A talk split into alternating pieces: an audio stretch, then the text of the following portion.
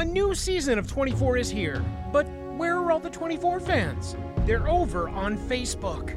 Go join them now before time runs out. It's the best 24 Legacy fan club ever. Check out 24legacyfans.com and take part in the best 24 Legacy fan experience. 24legacyfans.com. That's 24legacyfans.com.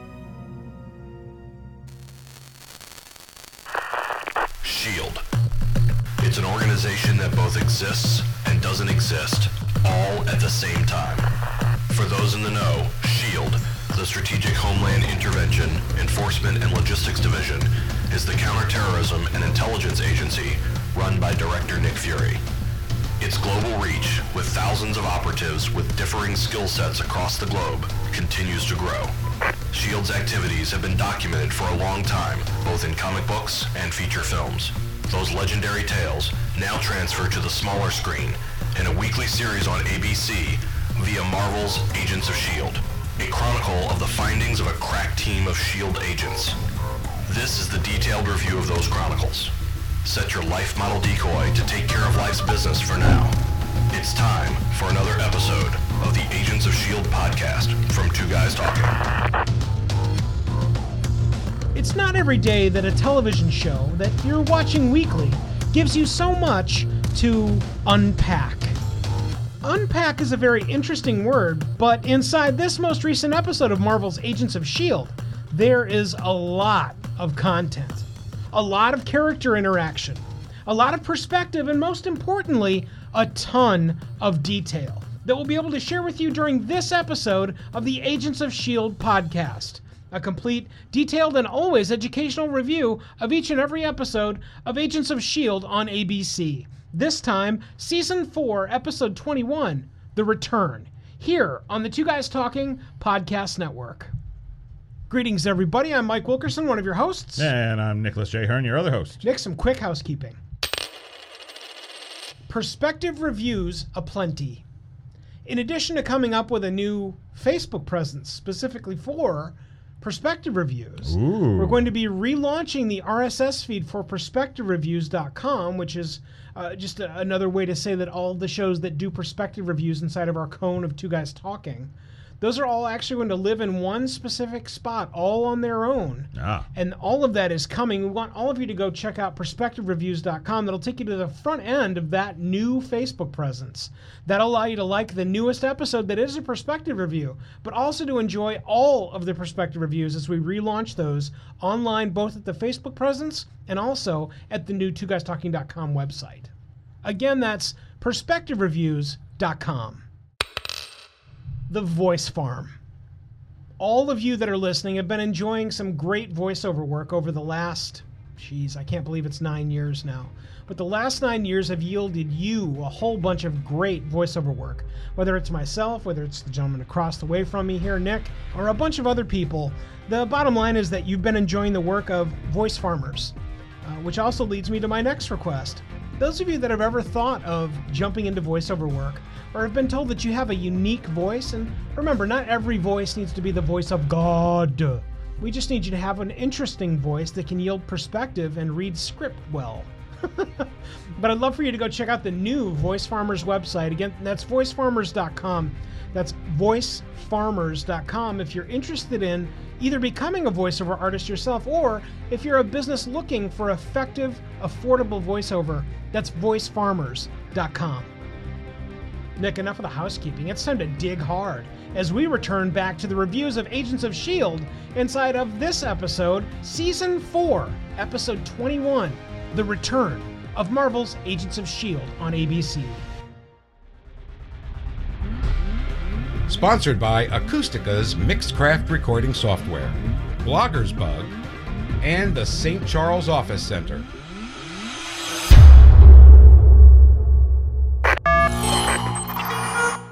The word unpack and its connotation in regard to this episode.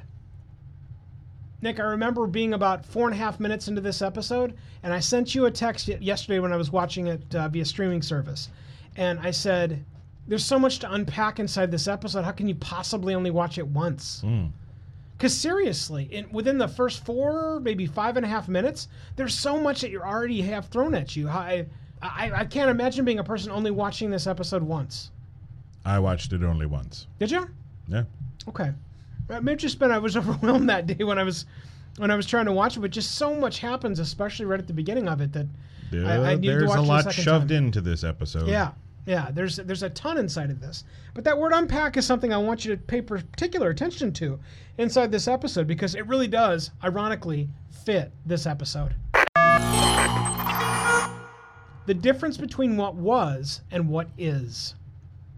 This is when I know a product, whether it's a television show like Marvel's Agents of S.H.I.E.L.D. Or a feature film like The Matrix, which I also had to see multiple times before I really knew what was going on.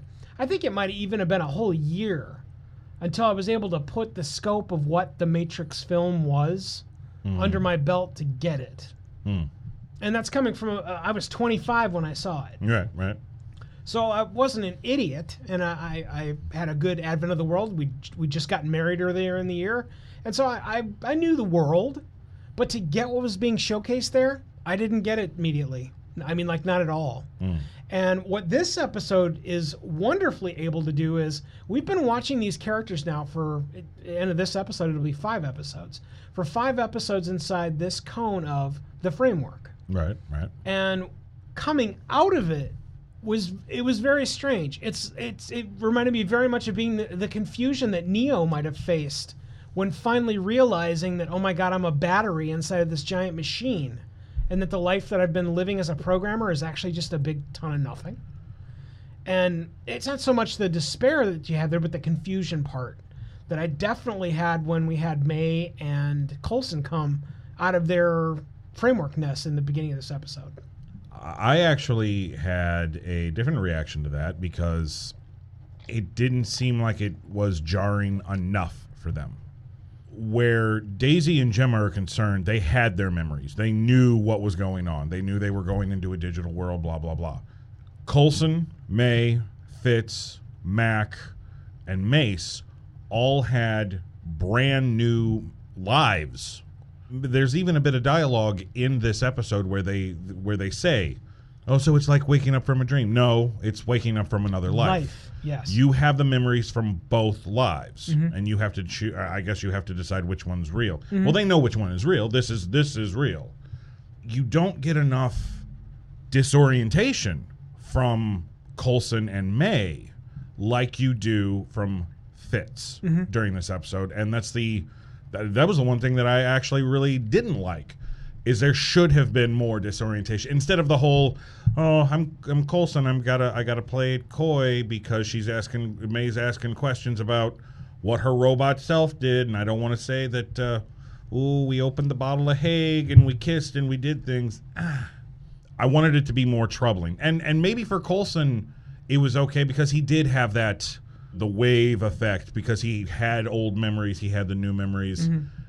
A- a- And, uh, okay, we can write that off for him. May should have been more upset. I, I'll give you something else about May's interpretation, especially right after she gets out. I don't know if all of you remember or not, but May was down for the count for a lot longer than everybody else, and that she doesn't suffer from any physical defects because of that. It's kind of a rub, only because I know that like if, if even if you just sit in a bed for a week, if any of you have been severely sick or been hampered and had to be in the hospital for a week, even when you're just that and don't get up a lot, just when you stand up the first time, it's incredibly disorienting. Right. And th- I, that's maybe that's a piece of what I was missing is kind of what you're referring to as well. Uh, but but Well, the, remember she was on the floor in the previous the end of the previous episode when she was trying to take the shot. yeah Trying to take the shot at Ada, Ophelia, whatever you want to call her. Yeah. She was on the floor. I was like, oh, wow, okay, yes, that makes total sense because she's been in the framework for weeks yeah now. yeah But then, you know, we start this new episode that starts right when the previous episode ended. Yeah. And, well, now she's on her feet and she's walking around. She seems to be walking around just fine. yeah yeah I, I didn't care for that. What I did like out of this whole section this whole section was being unsure of what what they were talking about was in framework or out of framework. That I think that's paid off wonderfully. here. the teleportation factor. All right, so after the few next few couple of times that this happens, we can clearly see that it's a teleportation effect. Right. Very much like the gentleman that we've had previously inside Gordon. the program, Gordon, uh, but also Nightcrawler. Uh, it is that same dark wisp. The difference is that it looks like there's, at least I know ori- originally there seemed to be way more lightning or unnatural lighting effects inside, especially the first one where it it, it looked like uh, shocks of lightning also appearing inside of that kind of wispy smoke nightcrawler tail esque Right. wisp. But clearly, inside of this episode, over the times that you see the transportation effect, was clearly a transportation effect. It's not something Goonie that's going on. However, we will get to Goonie later on inside this episode for sure. Down by the sea. This is a gorgeous setting after Fitz and Ophelia slash Ada slash whatever we're going to call her, human woman, uh, transport down by the sea. This entire series of interaction here is incredibly well done, mostly because it reminds me very much of many of the scenes inside of The Matrix that I'm still enamored by to this day. For those that have forgotten, The Matrix came out in 1999, mm-hmm. and so much inside of that movie, it does pay homage to other films over the course of cinema time. There's no question. Mm-hmm. But the groundbreaking nature that that film provided, not just in cinematic beatdom, but also in concept, I think was also incredibly, incredibly rich. And I think that this scene actually gives us a lot of hallmarks that are the same note from The Matrix, but inside of this character set. I think it's very well done. The perspective of Fitz. We talked about inside of our episode 20 review how we really did appreciate how Fitz was not only guilt ridden, but the mm-hmm. overall perspective that he was able to take after immediately coming back in from the framework. And that it continues into this episode is something I really, really like. Yes. That it's not just this instant, the cobwebs have cleared and now he's. Oh, I'm "Yeah, all better now." Yeah. Yeah. So glad I got a peck on the cheek from insert character. I'm so much better now. And we don't get that. We get get something longer lasting, and as we get through the entire episode, you can see that this is something he's going to have to deal with for a long time. Yeah, there is definitely going to be ramifications emotionally for him personally, but then the whole Jemma, the the this Jemma situation. Uh, how how can you remain close to somebody who's seen you at your not not your worst, but your absolute darkest? I this this well is said. this this wasn't well just and and that's what we see in this episode is it's not Fitz re- wrestling around with his mirror mirror version. This is in me. This is who I could be if pointed in certain directions. Yeah. And- And that's scarier than just an alt- an evil alternate version of yourself. Yes, and what I really appreciate about what you've unpacked there is this. That is exactly why I like this series of episodes more than I like anything that I saw inside the Matrix. Hmm. Doesn't mean that the Matrix was worthless. It just means that what they've shown us here, while very Matrix esque, Right. I think goes deeper than what you see inside the Matrix. The coming back into what is reality is going to be so much more devastating than what you'd actually see inside of what happens inside the Matrix. Right. Even if you consider the next two films. So I, again, I think the perspective of Fitz showcased here is not only just a great nugget that they're carrying it over to yet another episode, but that I am absolutely certain that that's going to carry over across at least another half season if it's renewed Yeah. inside of Agents of Shield, and I love it. Uh, I love where they've taken Fitz throughout this entire episode. There's a couple of other times that we'll talk about it too, but I thought that it was great. The attitude of Fitz.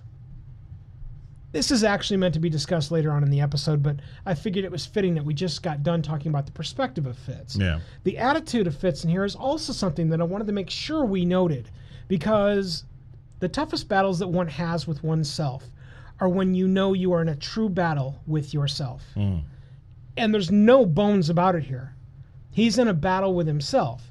He's not in a battle because he was shoved into something because of Ada. He's already jumped past all that as we get to the end of the episode Yeah. and realizes that there is something, as you said, a deeper, darker anomaly that he can't put his finger on, but must put his finger on to try and figure it out. Mm-hmm. And that we're able to get that inside of this episode, along with all the other stuff inside of here that's packed along with it. That's some great writing and super attention to detail.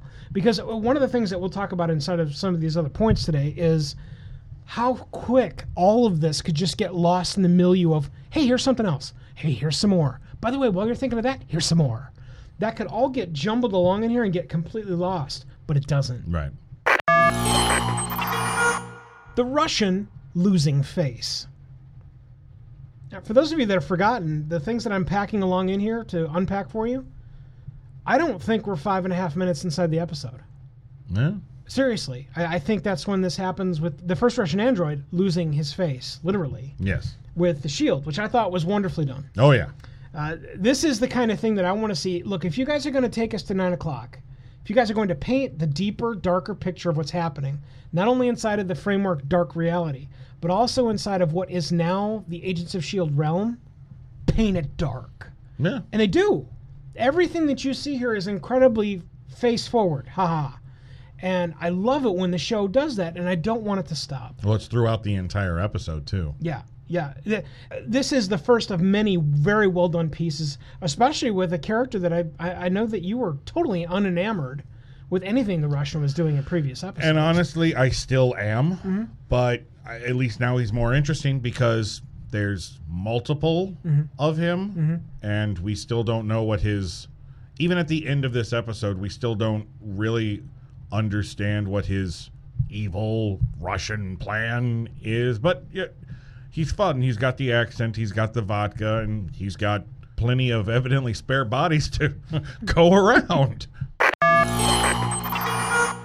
Thank you for sparing us a drowning scene across the board. I don't have any problem with drowning scenes. I think that many of them have been incredibly effective, especially in cinema. The Abyss is probably the most raw drowning scene that there is in cinema history.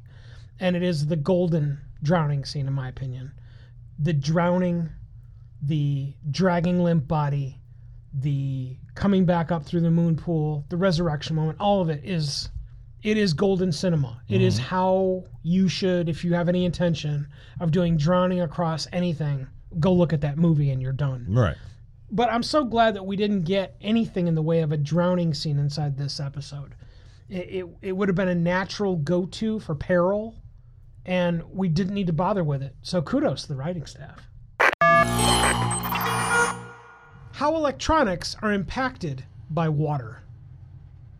I don't know that I have to share anything tawdry in regard to stories about water and electronics, but everybody knows that very few electronics, with maybe the exception of any of your new smartphones, don't react well when they are interacting with water. Mm-hmm. And so I have to wonder how is it that the harness, the helmet, all of the wires, the bed, the anesthesia system, and then the actual framework itself are impacted by water inside of this episode because apparently there is no impact. Dark hole technology. That's the pill of disbelief you have to you have to take for this. It's Darkhold technology. Where are we? Something that, uh, and again, I, I- I can't quite put my finger on it, except that I had to watch it a couple of times, is when they meet the General Mustache again, and General Mustache has has the walk along three guys that are supposed to be the front end of a very small army that they're commanding. I don't remember what was going on that the building blew up and killed Mace. I mean, I, I don't remember that. No, no, no, no. Okay, so this is what happened before they even get back to the base. Mm-hmm. They're watching the news. Yep. Talbot is on television denouncing the members of Shield that have gone quote unquote rogue. Rogue. And they have found Mace's body. All of his bones have been broken, so they're blaming that on Quake because it's a Quake effect. All of it, blah blah blah. It's all it's all a setup. Because remember when Jemma and Daisy escaped the Shield base, Nay blew it up and killed all of the LMDs. Mm-hmm. That's that's the destruction. Mm, okay. And Okay.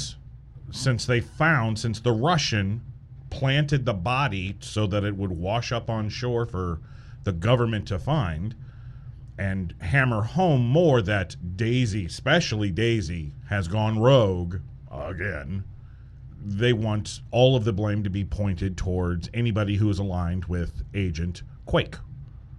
Hmm. That's why when hmm. they do get to the what is remaining of the old Shield base, and Talbot and his men show up, it's you know all of you, showdown. all of you robot asses down on the ground. You know I'm not listening to any of you. Blah blah blah. That's what happened. Interesting. I guess that would the fix be that if I can use my quake powers, then I'm not a robot? One would think that. Okay. Well, and I, I, I, and maybe that's the piece that was missing. I don't know. I, again, it's that it's that strange disorientation piece that was at the front end of this episode, and I think I thought that initially it was because of how much stuff is unpacked at the beginning. I don't. I'm not sure. I'm not sure. The pace of this episode in general. I think as I was typing this out, I'd actually like to use this later inside the episode. But when I thought about that, it doesn't really matter when I tell you this inside the episode. The fact is that the, the pace in this episode is just so far off the chain. I, I don't know how to describe it. That's how much happens inside of this. It's very. I don't want to say that it's jarring that things are happening so quickly. There's there's very little downtime, and when there is downtime, it is filled with. I, I really don't want to say it's filled with exposition, but it's filled with moments that you have to pay attention to But it's connective tissue. to understand what happens to certain characters, Ophelia, later in the episode. Yeah. And uh, connective tissue is another piece that I love to tell people that we make inside of the Two Guys Talking Cone of podcasting because it's true. We are taking all of these things and we're building connective tissue between the things that we see, but it's because of the connective tissue that's disclosed during the episode viewing that we're able to grab the connective tissue to share with you guys. Right. So that's very well said, Nick. And I think that's exactly what's happening inside this episode is that there is no piece of the episode where something isn't being shared as information. Hmm. There isn't just a long dashing crane camera shot for the sake of having a long dashing crane camera shot. It, it all has purpose, and I, I really, really enjoy that.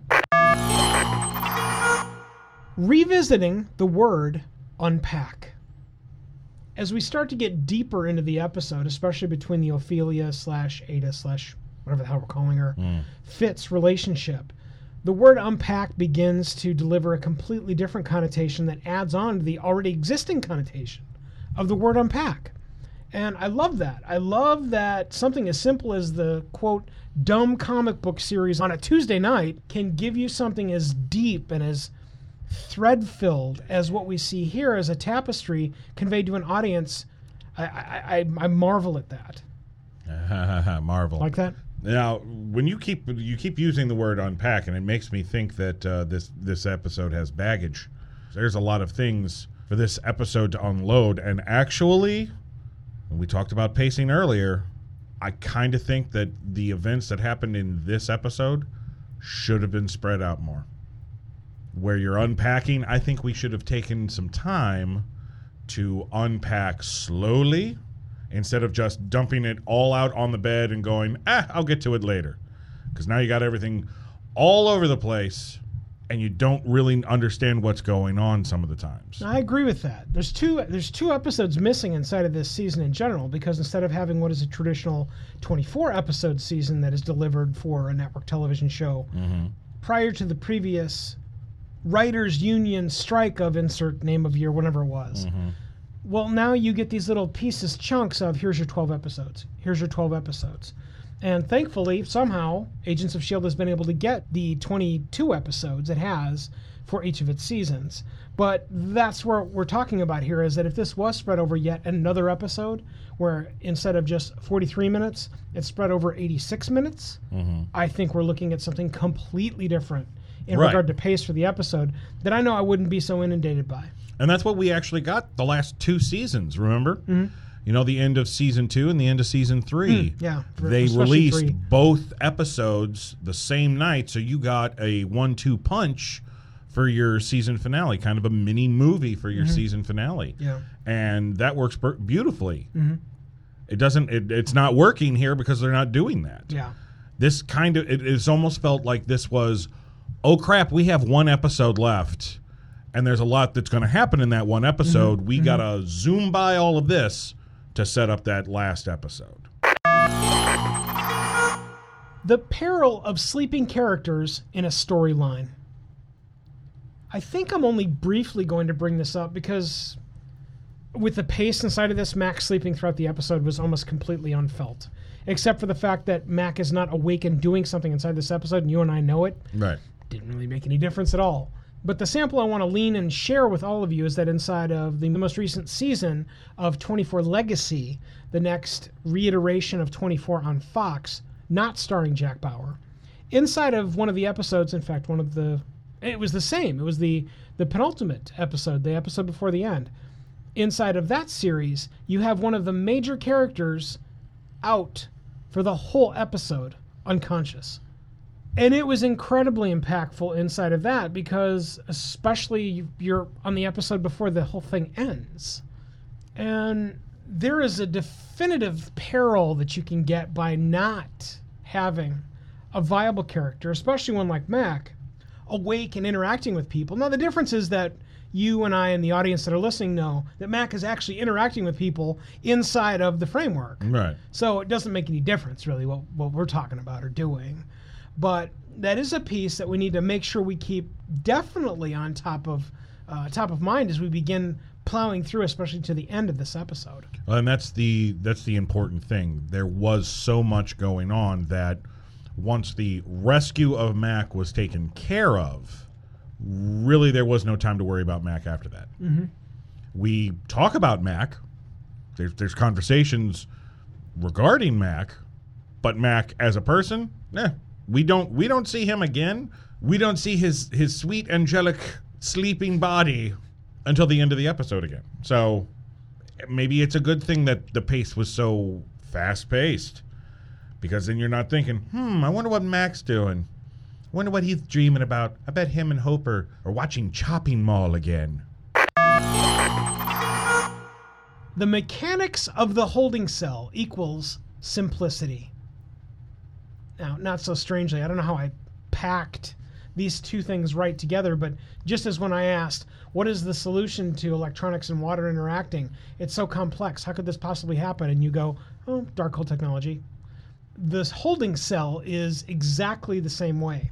In that, where you say to yourself, okay, well, how on earth could the holding cell hold somebody that teleports? And essentially, the answer is because it did previously, period, paragraph. Yeah. I love that. I love it when a show can have that ripped from it and be a solution and then you move forward. And that's where, again, I go back to the wonder of what the writers are doing because they have painted it and they continue to use it.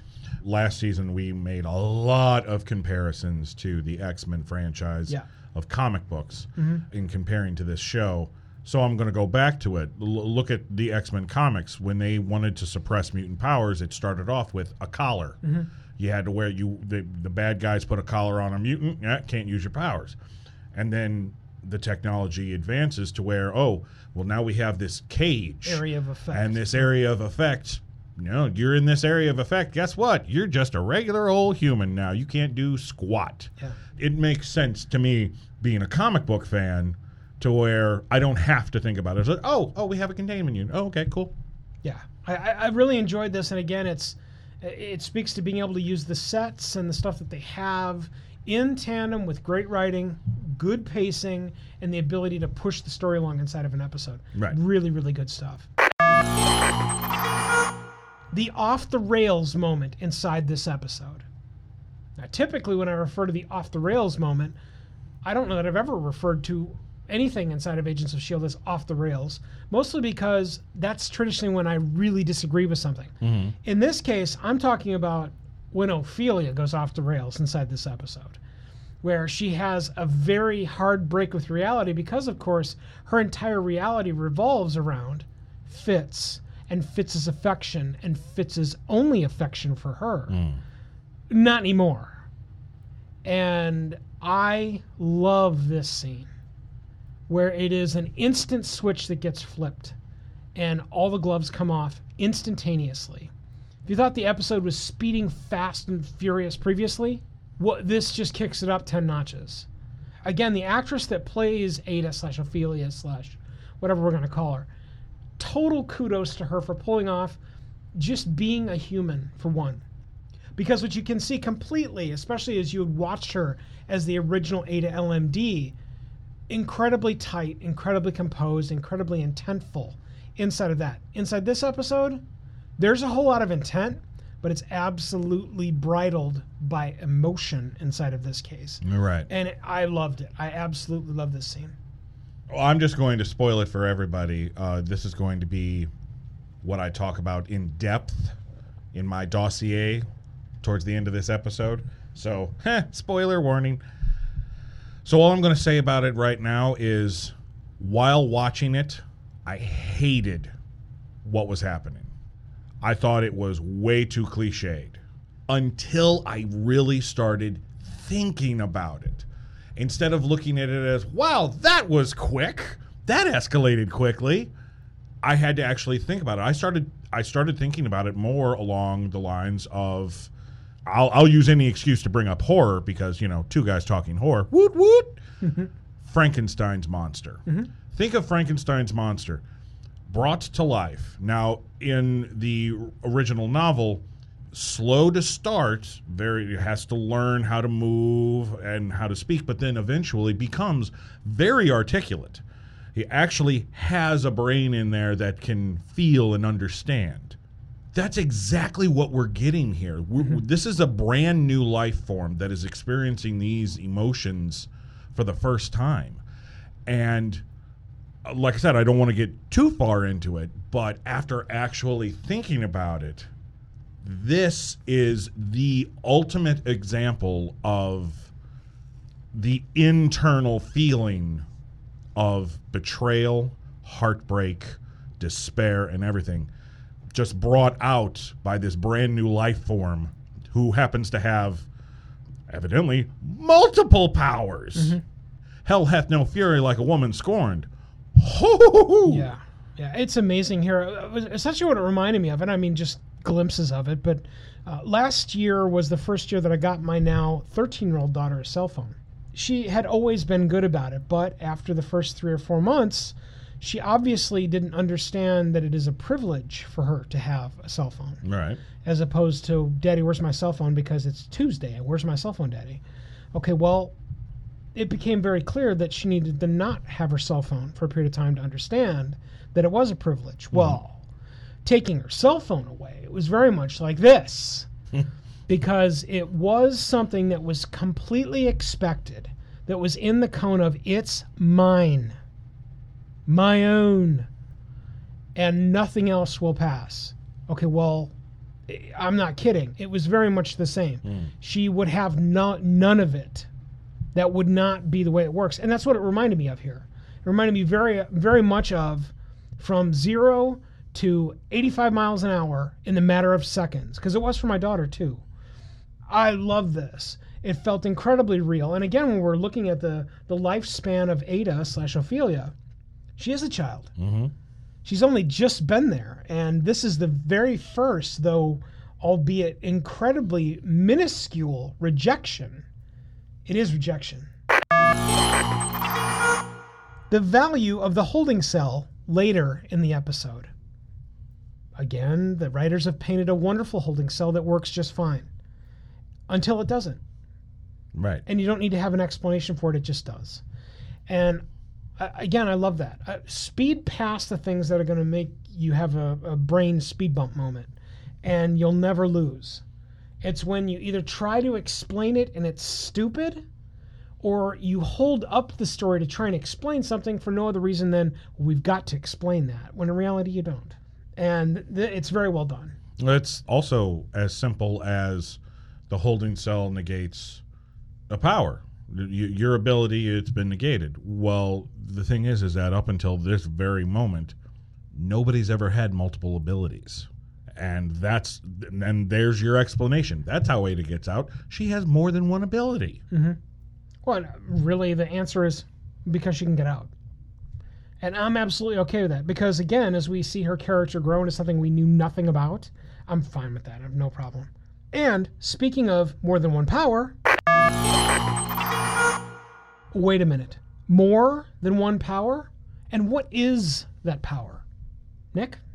She's electric. Boogie woogie woogie. The ability to manipulate it, you think? Or to generate it, or both? or Maybe. see- All of the above, none of Yeah, the above. Who and see, knows? again, I, I didn't even think of this until just now, but I need to go back and look at the original BAMF thing because I called it electronic BAMF, and I think it's because I saw electricity inside of it. Hmm. Okay, well, maybe that's why because she also can manipulate, manipulate slash generate her own electricity because of residuals of who and what she is. Possible. Yeah, I, and I, I love that we can contemplate and think those things, and it might actually be true because writing. That's why. Mm-hmm. Yeah. Thoughts about exposition inside this episode? I almost want to just wait for your dossier, but I guess we'll jump into it now. Your thoughts, and we'll ask the audience when we're done too, but your thoughts about the exposition and how it's shared inside this episode. I'm, I'm, I'm I'm not going to say that it was bad. Because exposition scenes for this show are never bad. Uh, they're always entertaining. They're never. It never feels like, oh, well, uh, let me settle back. I'm going to get and, some. yeah. I'm going to get some, chips three back. minutes of exposition here, Yeah. Mm-hmm. and uh, I'll try to pay attention. Please do not put me to sleep. That's I've never had th- that problem with this show. Me either. They've always, sometimes they even sneak exposition on you, and you go like, "Oh wait, it, well, yeah. no, I just got some knowledge dropped on me, and I didn't even realize it." Mm-hmm. Uh, I think the problem is, again, like I said earlier, is there's it's moving so fast, so much is shoved into 43 minutes Yeah. Yeah. and sometimes sometimes you miss stuff Mm-hmm. and i can totally understand the need to go back and rewatch this episode Nick, I'll- multiple I'll, times I'll, I'll be honest. I need to go back and watch it again. Uh, the- Again, the glory of wonderful two guys talking chemistry set is you, you've already spilled knowledge on me that I need to go back and look at. Hmm.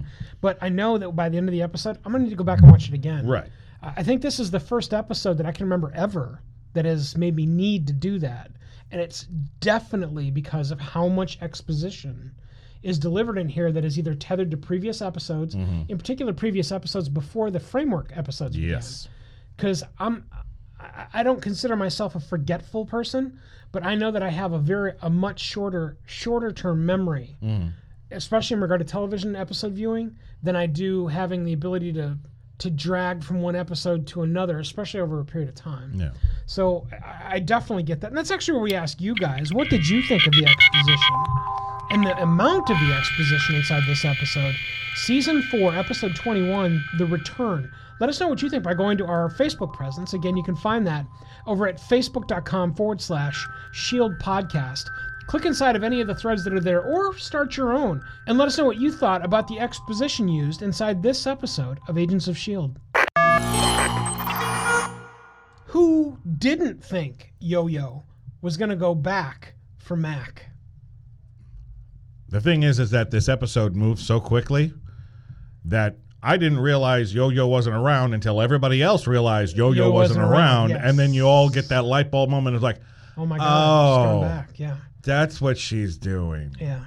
Because we could have totally used a little Yo-Yo power. Absolutely, and especially when she's used. Th- there is a piece inside this episode where she's used where I thought it was extraordinary. Mm-hmm. Daisy begins to provide a piece of exposition, and five or six words into the exposition, she's already gone, done what needs to be done, and is back and now ready for the next order. Right. I love that. I love that. That is something that has definitely either been ripped from another episode or another series or another property. Uh, but I love that. I, I, I love that when that happens, where as soon as the needed information is there, it then happens. And it's because we have a speedster inside the team. Love that. I absolutely love that. And I, I knew she was going back the instant she knew that Mack wasn't back. Yeah. So yeah. it was a matter of course of when, but because of the pillow fight that happens with this with information Mm-hmm. inside of this episode, you just don't even think about it until somebody says, "Hey, wait a second, where's Yo-Yo?" And it was glorious. I thought it was great. well, the the only the only issue that I took with it was she's gone in completely unprepared Mm-hmm. with nobody watching her back, and she's not going to she doesn't have the frame of reference to be able to deal with what she's about to experience. And of course, we'll see that in the final in the season finale. Uh, the the big question will be will she be able to convince Mack to give up hope and return to the real world or are we going to lose two characters to the framework and not bring them back at all? On really three, because they've delivered a wonderful character inside of the completely Hope is a- is a non-existent, great ho- is dead in real character, life yes. character Hope. Right? Yeah, Yeah, yeah. yeah, yeah, Which actually brings us to immaterial, but can one just slap on a helmet and jack back into the framework? I'm not looking for the glorious scene where we see the first time that Neo jacks back into the Matrix when he knows he's actually in reality. Right. Uh, obviously we're not going to get that because there's simply no time for it inside of especially this episode but is it that easy where you slap on the helmet you lay down and from your laying position you can now push whatever buttons with no knowledge at all and simply be jacked back into the framework where everyone else is The only defense I can give for if you say that- dark cold or dark chocolate i'm throwing a dark hole technology. No, it, well, Yo-Yo was right there when Daisy and Jemma put themselves into the framework, so she would have seen how it was done. Uh, uh, and again, and that was, if you remember the the uh, flashback scene at the beginning of the other episode where it said ten days earlier. So 10 days, 10 days ago, 11 days ago, let's say just under two weeks ago, Jemma and Daisy put themselves into the framework. Mm-hmm.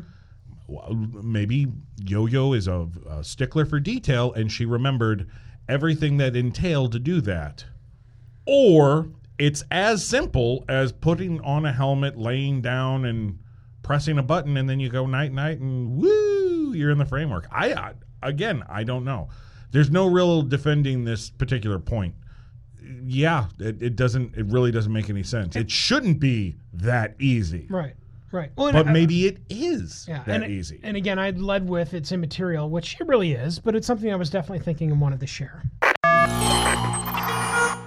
how many russians are there slash will there be nick I guess as many as they want, which I kind of thing is a little. it, it- it's really, really, it's cheating. You know, there needs to be a definitive number. Because what are they doing? Just cranking Russians out left and right? that and where the like the materials to make them where are those materials actually coming from you know what though Darkhold technology have a great night finding a way to the fight at the end of our next episode i had mentioned the whole unpacking quandary to another friend of ours our friend from perspective reviews of plenty especially the marvel stuffs kip lewis and the first thing that he said was I can't wait to see the fight. And I too cannot wait to see what is unfolded inside the next episode, which again is the magic cherry on top of every Sunday of every single episode, which is you can't wait to see what happens inside the next episode. So kudos, man. Just incredibly well written, especially at the end. Right. Because of. You actually going to say it? Are you going to say it? You're the one who brought it up. I think it should be you. What is going to happen inside the next episode? Oh, I, I'm sorry, Mr. Wilkinson. I thought we weren't allowed to speculate on on, on two guys talking. No, I know exactly what's going to happen. All right, let's hear it. We're going to get a throwdown between Ghost Rider and Ophelia, the the mega inhuman. I mean, who knows how many more powers that she has? Yeah, there, there's a there's a piece here that I absolutely loved, and it's just as the episode ebbs, it's a static shot where nothing is happening on screen, and the camera begins to pan right, mm-hmm. and what you see is the swirling circle begin to start. And what is wonderful, and again, this goes back to production design, overall concept theory for the entire Marvel series and making sure that there's continuity between the characters that you see inside of the general structured universe of Marvel. All three of those things unite to depict this portal that dun dun dun dun Ghost Rider walks back through, returns back to the series. But everything that you see behind him is easily lifted out of this episode and put directly into what we see inside of Doctor Strange. Mm-hmm. And I love that. It is a it is a piece of what Marvel totally understands, needs to happen, and must happen to help paint this whole universe. And it is a wonderful scene. Uh, what we also get is something that we talked about previously that we love seeing, which is the throw the throw the chain over the shoulder and it instantly wraps around him moment. Oh yeah. It's incredibly appropriate. It's totally Ghost Rider, and it leads us, if not drags us, into the next episode. Very, very true. This is also the greatest example I can ever give to a comic book cliffhanger. This is something that you would see on the final page in Yeah. the final panels of an issue of a comic book. And, you know, oh, panel number one, you see the portal inactive. Panel number two, the lights start flickering and there's some activity. Panel number three, swirly lights. Panel number four, there's Ghost Rider, mm-hmm. and it's on. Yeah. And you know, to be continued, you know that when you go and pick up the next issue, it's it, it will be on. Ghost Rider is involved. But, and I can't believe I'm saying this, but in the same token, feels tacked on.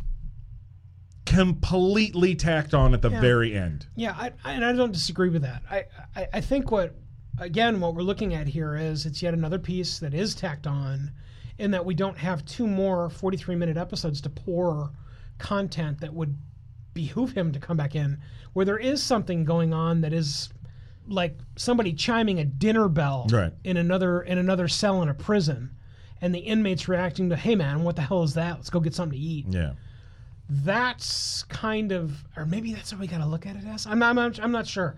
My guess is that we're going to get some very short explanation slash short exposition from Robbie Reyes inside the next episode before it has he- to be short. yeah, before he either Ghost Riders out or kicks ass or whatever. But we're going to get something there, Mm-hmm. and that's where it will feel a little bit tacked on because hey, we need to know why you're back instead of hey, it's the last episode, so I needed to come back. So great that you came back right when we need a supernatural being to help. Uh, that's I think that's my problem. Mm-hmm. Had he shown up a few episodes before to where it didn't seem so oh, well that's convenient. The only thing I can think of is that because she's from Darkhold Technology, you know, there was resonating, vibrant activity inside of the the Darkhold structure, Mm-hmm. and so I must heed the chocolate yumminess of what the Darkhold provides, and I shall come back. Right. I mean, it could be that simple, It But- could be. I- who knows? but as long as it's something, and something else that we've talked about that Agents of Shield has continued, and I hope continues to do, is that when they need to just add something on, well, they do yeah. If they have something that is again that quick from Robbie Reyes or between a group of people that tack on to what Robbie Reyes begins saying to discern, oh, that's why he came back. Mm-hmm. Okay, well, I'm, we're done. That's awesome. That's good. As long as it's not stupid, I don't have a problem with it. It's time to take a needed break here during the Agents of S.H.I.E.L.D. Podcast. We will be right back.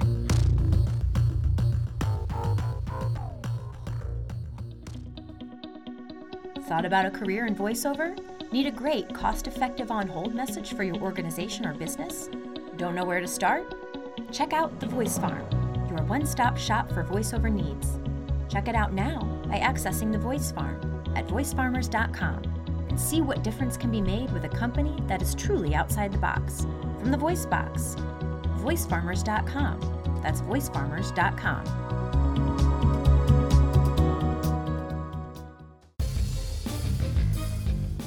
Twenty-four Legacy features a new hero, a new day, a completely new cast, but also tons of new 24 fans. It's time to participate with all of them over at 24legacyfans.com. That's 24legacyfans.com. It's a situation we've all been in. Our younger selves, tucked snugly in our beds. Just as you're about to slip off to sleep, you hear a noise. What is it? Where's it coming from? From the attic? From the closet? From under your bed? Whether it's from books, film, music, or art, the thrill of being scared can be intoxicating. Join me, Nicholas J. Hearn, and my guests as we dig deep into what really scares us all on Two Guys Talking Horror. Wouldn't it be cool if your advertising could last forever? It can with perpetual advertising. Here's how it works magazine, radio, and television ads are efforts that people might see or hear once, and then they're lost forever. Perpetual advertising provides you with the chance for repeat exposure and replayability weeks, months, even years after it's originally inserted inside a podcast.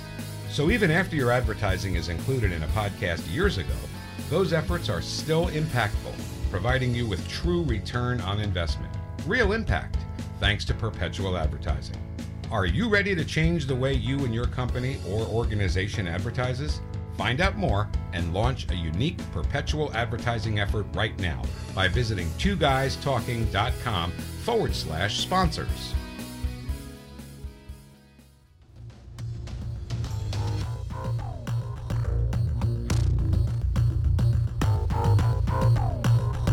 Everyone, welcome back to the Agents of S.H.I.E.L.D. podcast, complete detailed and always educational review of each and every episode of Marvel's Agents of S.H.I.E.L.D. on ABC. This time, Season 4, Episode 21 The Return. Traditionally, when we come back from break, it's time to open up our S.H.I.E.L.D. dossiers.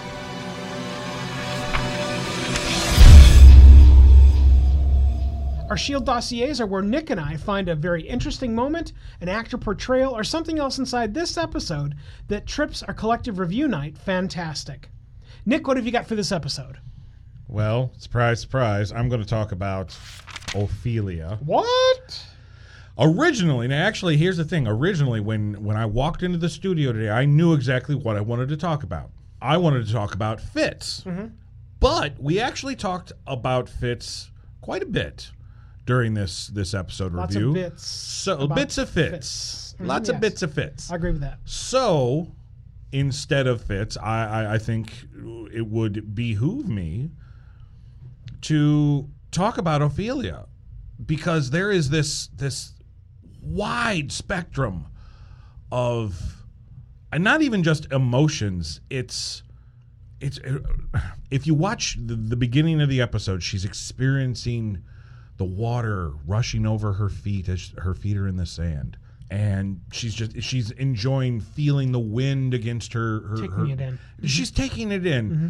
And it really is one life form transforming into another. It's mm-hmm. it's an it's a robot who's all ones and zeros all logic all facts all figures into something that logic means nothing to Right. Logic does not tie into emotion whatsoever i mean talk to mr spock mm-hmm. you know he will tell you that well, it's highly illogical jim and throughout the episode she's doing all this stuff to try to appease Fitz. And then all of a sudden, when Fitz tells her, "Well, well, well no, I, we're back home. This is this is reality. I still love Jemma," and she loses it, goes on a killing spree. I mean, sure, she only killed four people, three army people. Well, maybe it was five. Three are. I know they. I know Talbot lost three men, and I want to say that the Shield team lost two. So still murder spree. Murder spree. hmm Period. Yeah. And a dark murder spree at that. We see a gun to a soldier's head, bang. And that, that goes back to what we were talking about earlier in the episode. Uh, If you're going to do dark, keep it dark. And it stayed dark the entire episode. Goes on a murder spree, then joins forces again with the Russian to, I- don't know, cleanse the world? We're so upset that I have to kill everybody. Everybody has to feel pain now. Like I said during this episode review, I hated the fact that Ophelia would just like a switch just flip like that. I was like, oh man, this is just so cliched. Ooh, the spurned woman. Oh, and and she's got ultimate power, so she's going to use it, and everybody's going to pay. But then I had to think about it. She's only been real uh, less than 24 hours. And her whole reason for being real is to be with Fitz. And your whole reason for being tells you it's not you, it's me. I, I after thinking about it, I was like, you know what? I'd probably go haywire as well, because uh, I'm sure you could be in the same boat. Throughout our lives, I have been hurt by others, and sadly, I have hurt other people emotionally. That is something harder to get over than physical scars, in my mind. I mean, No, I may be wrong I agree with that. what started off being so cliche in my mind really this is this is this is so poignant for her character arc when she was introduced at the beginning of this season i'm very interested to see what's going to happen in this final episode because in one episode we saw her love we saw her empathize we saw her sympathize we saw her experience the joy of saving a life and then we see her feel despair, heartbreak, betrayal. And she actually has the power to do what all of us, all of us human beings, have wanted to do when we've been hurt. We want to make everybody else hurt. Well, guess what? She can actually do mm-hmm. that. Mm-hmm. And that's terrifying. Mm-hmm. Yeah, the lashing out aspects of what's happening here on screen are not just devastating, they are world devastating. Mm. Because what other powers is she harnessing that Yeah. we don't even have any concept of yet? Or is there? Uh, again, the question marks that appear with her as a, now already established villain, Mm-hmm. but now even a very scorned, angry villain, I think are a giant attribute to what's going on inside the story. And again, this this last battle, this this throwdown that Kip was talking about, that she'd also alluded to, are just immaculate territory for story writing. Hmm. I can't wait to see where it goes. Inside my dossier, I think I've got to bring out torture. There's something particular about characters that are tortured, regardless of what it is. More importantly, regardless to what level it is. I'm not talking about there being a tortured character where you see somebody shoving a knife into their arm and carving on them to make them feel pain or get information. Right. I'm not talking about someone that's hung upside down so as to have blood rush to their heads so that instead of passing out, they'll give information. I'm not talking about torture where somebody that's hanging from chains in a ceiling gets water poured on them and then is jacked to a car battery to torture them. I'm not talking about that. I'm talking about people that are tortured. And something that Agents of S.H.I.E.L.D. Has been presenting to us for a long period of time that I don't know that we've actually acknowledged, but I want to take my dossier time to do it here, mm-hmm. is this episode. Because across the board, if I'm not mistaken, we have incredibly tortured characters. Oh, yeah. And it's something I don't know that we've actually recognized. We've, we've talked about the drama, we've talked about how the storyline is painted well, we've talked about how the chemistry set of what we're talking about makes the episode more appealing, yes.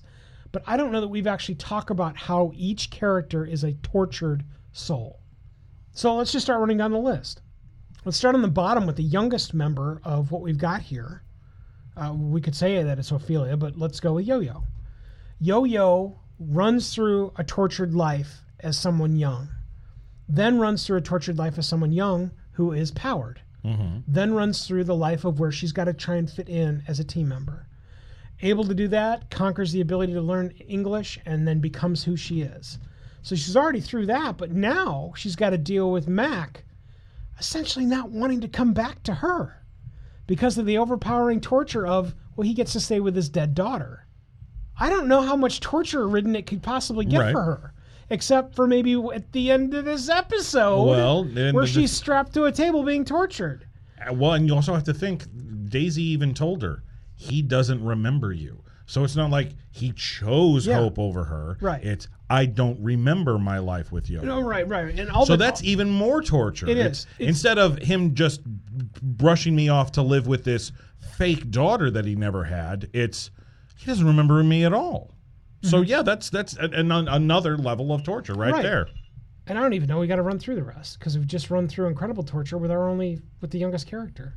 Dude, The thing about it is that if you've been watching this show from episode one, you've seen how all of these characters are tortured. Yeah. Some of them started off not being as tortured as. Mm-hmm. Uh, really, you can make the argument that every individual is tortured in some way, shape, or form. Uh, you know, I'm a tortured soul, you're a tortured soul.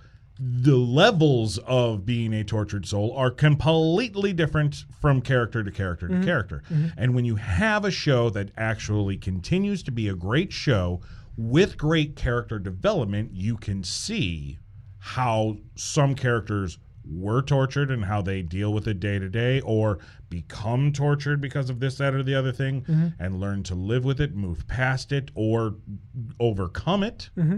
The, the whole tortured thing can be summed up into one sentence from this episode. It's from Fitz. When Ophelia is telling him about the only thing that I did was I changed the fact that your father wasn't in your life. So you know now that was the only thing in the framework that that I did. Everything else just kind of happened. Mm-hmm. And Fitz realized, I'm just like Grant Ward. In the framework, he came from an abusive home that made him make different decisions with his life that led him to be the second in command of Hydra.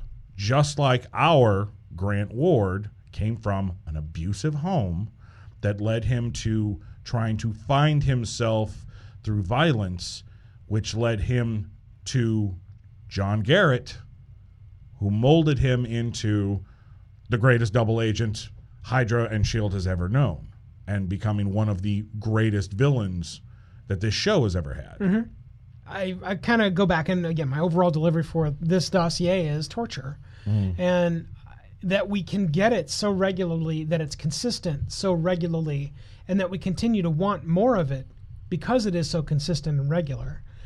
It, it's just wonderful, and it definitely deserves a place inside my dossier collection inside this episode. That's where we ask you guys, what do you have inside your dossier for this episode? Let us know what you think by going over to our website. That's agentsofshield.tv. Click on the contact button and let us know what you think. It's time for the rating for this episode. Season 4, Episode 21 The Return. The scale works thusly a 10 is on top of the heap, the coup de grace, what you definitely want to see. A 1 is down on the bottom, something that I don't know that we should even have a 1 anymore in regard to the great writing we've gotten. Basically, Every- it should just go from seven to ten. Everything starts as a seven, in the middle as average. The numbers go up with positives, the numbers go down with negatives. And Nick, there are no halvesies. Nick, what do you got? I know we had an aberration last episode where we rated the show a nine. Both of us rated it a nine, which doesn't necessarily always happen. And I know why it happened. I, we we have decided, I, I maybe consciously or subconsciously, to be a little bit more critical on this show because it is so good that when there is something wrong, it doesn't. It needs to be called out. Agreed. Definitely needs to be called out where this episode is concerned, and and we've talked about it in this episode, was the pacing fast because it needed to be, or was the pacing rushed because they had to cover so much in so little time? Right.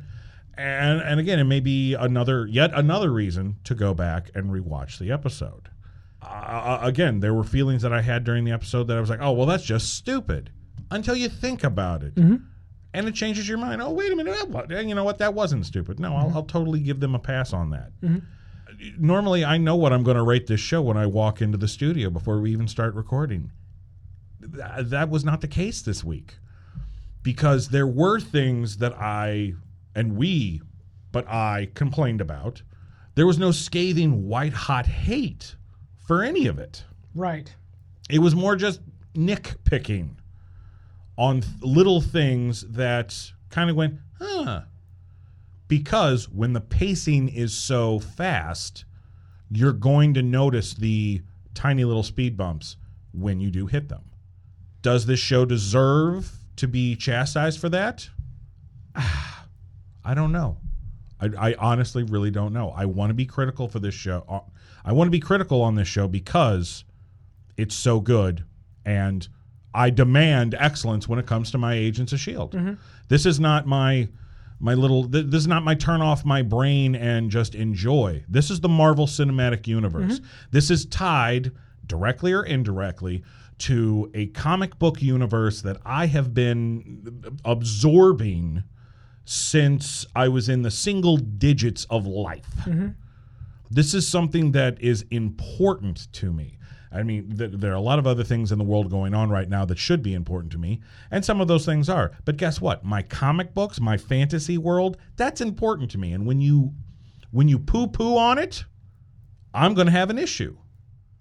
So I have to rate this episode a 9 because again, it wasn't perfect, but it wasn't bad either. Mm-hmm. It all comes down to the pacing, whether you want to say it was fast paced or rushed. I think there's there's a middle ground somewhere between fast paced and rush that this episode falls on. I don't know what that term is. Maybe we have to create that term.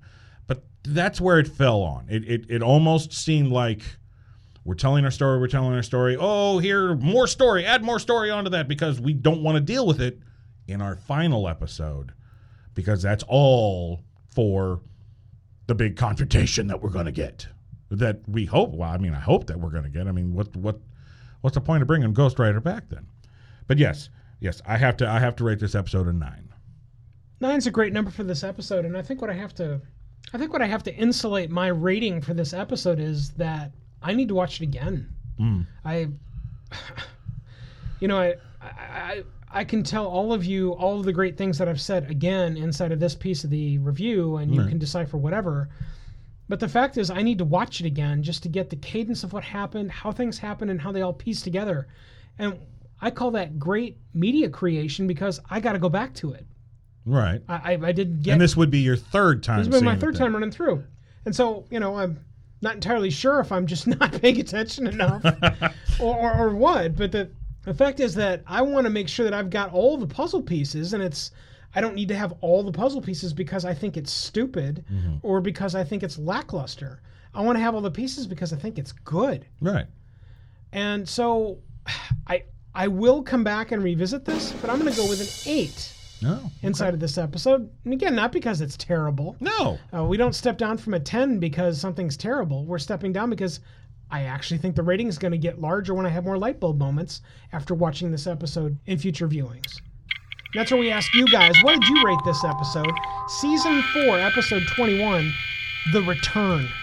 Return to the Agents of S.H.I.E.L.D. Website to let us know what you think of this episode by going to agentsofshield.tv. Click anywhere on the right hand side. Fill out the quick web form and tell us what you think. Until next time, I'm Mike Wilkerson, one of your hosts. And I'm Nicholas J. Hearn, your other host. Thanks for listening, and we'll see you next time. We're thankful you were able to review this covert communication, reviewing the most recent episode of Marvel's Agents of S.H.I.E.L.D., a chronicle of the stories and soon-to-be legends on ABC. Be sure to tune in to our ongoing top secret communication with agents all over the globe via our Facebook presence immediately. Facebook.com forward slash Shield Podcast to be the first to be made aware of Agents of S.H.I.E.L.D. news, the arrival of our newest reviews, and more. The Agents of S.H.I.E.L.D. Podcast, a super show for fans of superheroes. Uncover the mysteries, critical information, and reviews now by accessing agentsofshield.tv. That's agentsofshield.tv. End this top secret two guys talking communication.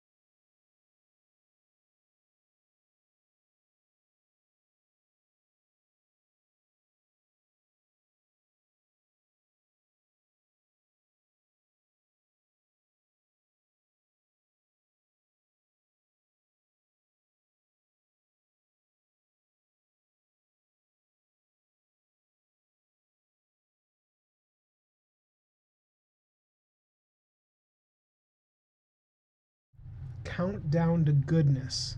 We're set for the next Windows update that you've scheduled for 1:37 a.m. Would you like to enact it now? Yes No. or no? How about fuck How about you? no? You freaky deaky Dutch bastard.